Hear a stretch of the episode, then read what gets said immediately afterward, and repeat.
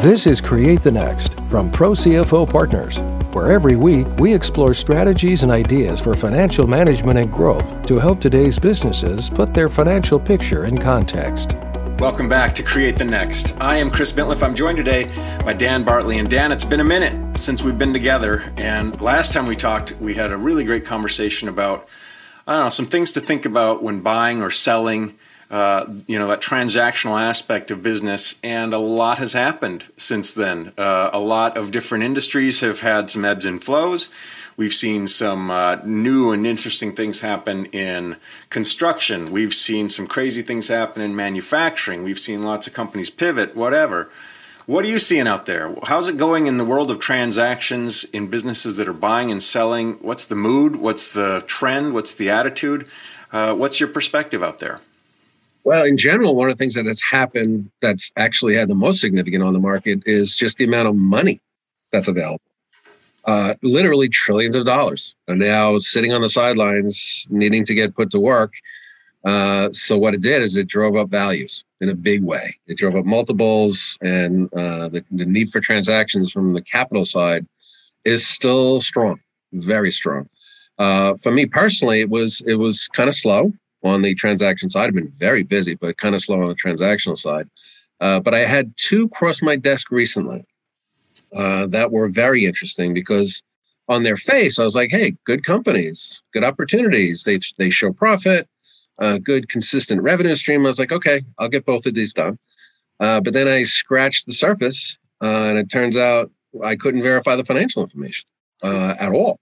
And it turns out neither one of them had financial statements. One of them just had numbers and said, we don't have a balance sheet. And the other one said, we have two sets of financial statements because we run one set of financial statements for expenses and one set of financial statements for revenue. And I was like, well, those aren't financial statements. So this is going to be tough to be get done. But what I'm hearing is that actually it's kind of what is getting out there. People are so they're hearing that there's such availability of money and to sell the business that they think they can just provide, hey, I make a million dollars, let's get it done. And it, it's never going to work that way.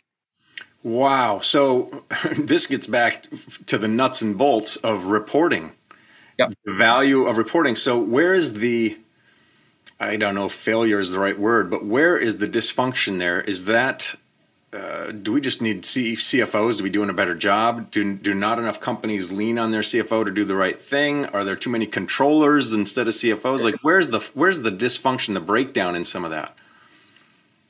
It's all of the above, but part of it is the fact that a lot of companies, privately held, 30 years, I'm sure you've seen this many times, uh, have gone along so nicely because they make money. They have money in the bank account. And therefore, financial statements, well, I know I have money in the bank account. It's not so important. And it doesn't doesn't become crucial until you go do a transaction. Then all of a sudden it does matter. And at that point, it raises the questions of how come you haven't been using financial statements all these years? So whose fault is that? It's not really anyone's fault.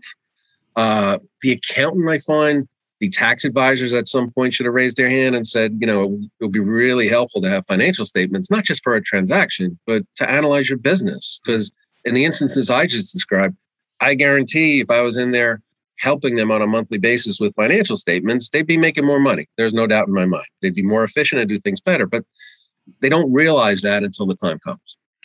That is fascinating to me. We've talked a lot uh, in this in this uh, in this podcast about how important it is to sort of behave like you're going to sell your business anytime. Just always have your ducks in a row and that is still sort of the most elementary piece of i mean there's so many dominoes that fall. Both both uh, or that rise up you know as you pointed out. You could easily be making more money if just knew more about what was going on. When it comes to valuation i imagine there's kind of two two pieces to this. Tell me tell me if, if you agree or how you respond to this. One is if i'm a buyer and i mm-hmm. don't have that information then obviously it's harder for me to make this deal or make this deal quickly or, or to know what this deal should consist of.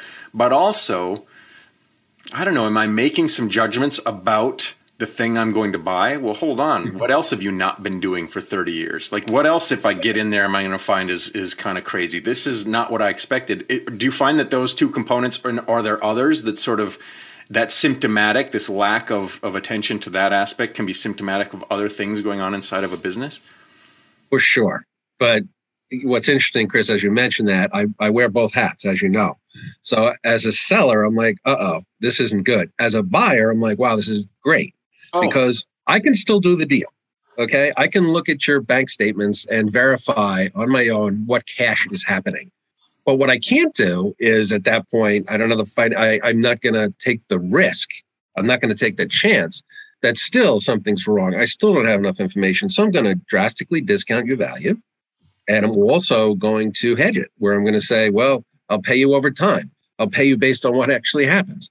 So, and and those valuations are dramatically different. They could be up to 50% of your business because I'm not going to take the risk. And if you if you want to straighten your situation now, get your financial statements up to date and come back to me, we can talk about it. But as it stands now, I'll do it, but this is the only way I'll do it. So if I am, you know, this family business and for 50 years I've been rolling along and it's been enough, uh, I mean, what's the like most basic advice that you have for me? Get what what are the basic and financial because there's some reason I haven't been doing this. And maybe at this point I feel it's unnecessary, unimportant, or I'm even intimidated or I don't know where to start. Like let's remove a little bit of mystery. What's your professional guidance on look, just start here. Do this first thing and let's build off of that. Yeah, it, it, just so happens I'm working on one at this very moment, and I'm going to get back to it right after this call. the first thing I'm doing is I'm digging into what they have. I'm like, okay, give me everything you have so I can figure out what you need. And so what I do is I dig into the financial statements, which are in various conditions. Some of them are just don't make any sense. Mm. Some of them are, hey, that's not bad. I can work with that. Either way, I'm going to get back to them and say, okay, let's let's make this better. Let's make this better so that an acquiring company is uh, looking at you is going to say that's high quality. I understand it. You have all your schedules correct. Uh, and that's where I'm going to guide them towards. It's great advice, Dan. Let's talk a little bit about I don't know what's what else is underneath there.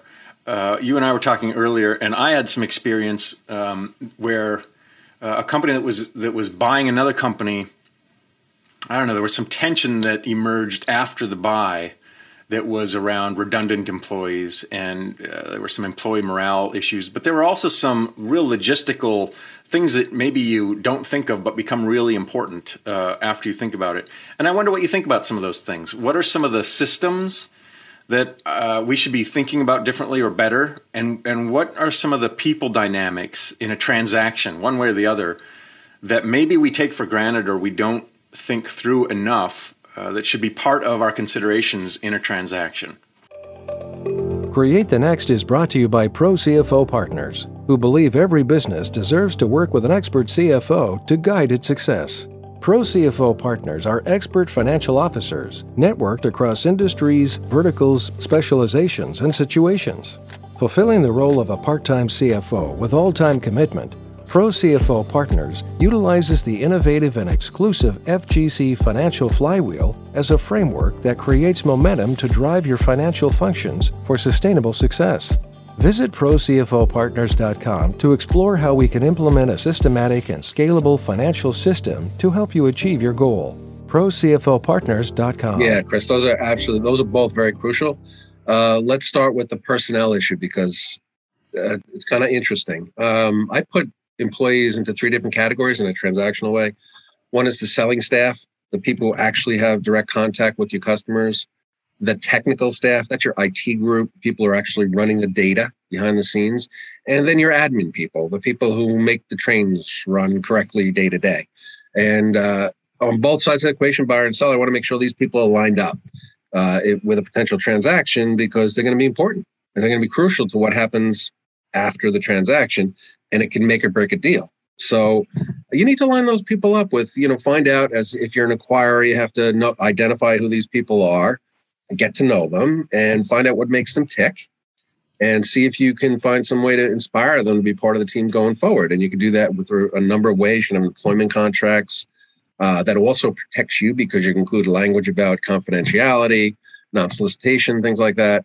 Um, but you also can get happy employees out of it if that doesn't happen, I have seen situations that become pretty disastrous where a, a culture fit. So a company is acquired and, and all the employees were used to functioning a certain way and the company that acquires them does it completely opposite. What do you know? All of a sudden there's this thing called accountability that no one was used to. Uh, and then you get un- unhappy employees you get dissension, and it, it just makes a bad work environment. And again, it hurts the efficiency of the business going forward. Those are all very common things that happen if you don't look out for them when you're when you're walking in. I love that you've got these three compartments, and for me, each one is worth unpacking a little bit. From a sales perspective, as you point out, sort of culturally, if if uh, if my VP of sales is super relaxed and we've got kind of a easygoing culture and we've got you know a few key KPIs that are important to us, but as you pointed out earlier, we've been rolling along making sales for 30 years. We're doing okay, but the buying company has a really whatever aggressive or assertive or organized. If I don't have some way pre-sale to connect uh, expectations on that, holy smokes, you're going to see a whole fleet of people either jump ship or the morale will plummet, or uh, there'll be a lot of uh, dissension, a lot of dysfunction, a lot of attitude issues. IT folks, uh, maybe you've got disparate systems. Maybe you've got completely different, uh, you know, ERPs. Maybe you've got all kinds of things that are separate. And then admin, they really deal with it all. They're the, they're on the business end of all this stuff, and yep. they feel like, well, this is all going to affect us the most, but we weren't even asked. Yeah, some proactive ways pre-sale that uh, I don't know that any of these things can be worked out in a realistic way. You can't uncover every single thing, yeah. but what do you think should be happening that sometimes doesn't happen? You can pick up that uh, first piece pretty easily. I actually am a, a certified instructor in something called Myers Briggs Psychological Type. Sure. So, so people are different, and so what you can do is have your personal folks or the people engaged involved in the in the uh, transaction meet with these people and have a thorough conversation. Find out what they like, what makes them tick, what makes them not tick. How do they do their job now? Because you're precisely right. If you have a salesman who just is no accountability, just does his thing, but he's a great salesman, the transactions get closed. The acquiring company likes day to day accountability. Who'd you talk to today? Who'd you call? Where's your next step? What's your follow up? Here's your form. It won't work. They won't be happy. And boy, you don't want an unhappy salesman because that comes across to the customer. Uh, but you also have the danger that's a very real legal danger. And I, I did have this happen many years ago with a lead salesman wasn't involved with the transaction and just started taking all the accounts right after the deal was done. Huh. Uh, and it, it, caused legal problems and legal issues you could just imagine. Uh, but that's uh, for the other reasons that we talked about. You really you need to lock these th- things down in advance, or they will hurt you. They will hurt you. I also had a situation where we had an IT guy nice enough guy, but he was there for 30 years or 20 years, whatever it is. And it was his baby and his show. And he refused to let the acquiring company's IT team come in. and he never fully documented. Yeah, he, it was unbelievable. He never fully documented everything. It was all in his head. Uh, and he just refused. We had to threaten him with legal action. Say, what you've effectively done is you're stealing information that you don't own from the company because you're not willing to disclose it and that almost killed the deal. They finally worked it out, but yeah, these these uh, these personnel issues are, are really they're crucial. They can make or break a transaction. And that's a great illustration. How many companies have one or a key person in a business unit or department that seems to have all the knowledge in their head? They've been here a long time. They know how it goes, and uh, none of it is systematized. None of it is you know sort of franchised so that somebody else could pick it up uh, and somebody else could run uh, with it. What about systems? What are some things that I should be thinking about or keeping in mind when it's kind of peeling back the the yeah. hood on some of those things that just make a an organization mechanically operate? Yeah, well, you know the first place I'm going to go, and that's to the financial statements. if I have two set of separate, all comes around. It's all oh, it's, it, well. That's that's my that's my world. Yep. Um, it comes back to if I it is very common you have two separate sets of financial reporting systems out there. If it's the same system but two sets of financial information, that's that's work, but it's kind of like easy to do. If the two entirely finan- uh, different financial reporting systems, you have to figure out a way to merge them, or you're going to have to pick one and run with that. Or all of a sudden, before you know it, your months go by and you have no financial reporting, and somebody's saying, "How are we doing?" and you don't know. Mm. Uh, it happens. It happens often. Uh, you also have the whole communication aspect, both internal and external. You know, how do people talk to our people? How do they pe- people talk to the com- people in one company? How do the customers talk to the people in the other? How do they get in, in touch with them? Uh, you start to break that down, and it's not working. You get unhappy customers, you get unhappy employees again, and so communication is absolutely key. You need to work that out in advance. You can't. You got to be ready when you pull the switch to make it happen. Otherwise, it's going to be glitchy and it's going to cause problems. What a great point. I mean, some of us are operating in Slack, some of us are strictly email, some of us are sending casual texts that, uh, you know, when there's no uh, appropriate sort of track record of that, that can get an organization in trouble. And maybe there's somebody else that's going to come in and they're going to have a completely different uh, way of doing things. And to know that stuff ahead of time is crucial. So, Dan, if I sum it all up, one is mm-hmm. you have your ducks in a row. Your reporting has to be on point. If it's not, you got to get there, and your CFO or Dan or pro CFO partner should give you a hand. I should also be having a good understanding of the personalities that are going to be connecting inside of my organization and and some of the expectations and even the responsibilities uh, and where that are, that will be. And then when it comes to the systems, I have to have a good sense of communications and it comes back to reporting. I have to be able to know what I'm doing. Does that does that kind of get us to where we talked about some of these things today? Yeah, you said it all very well.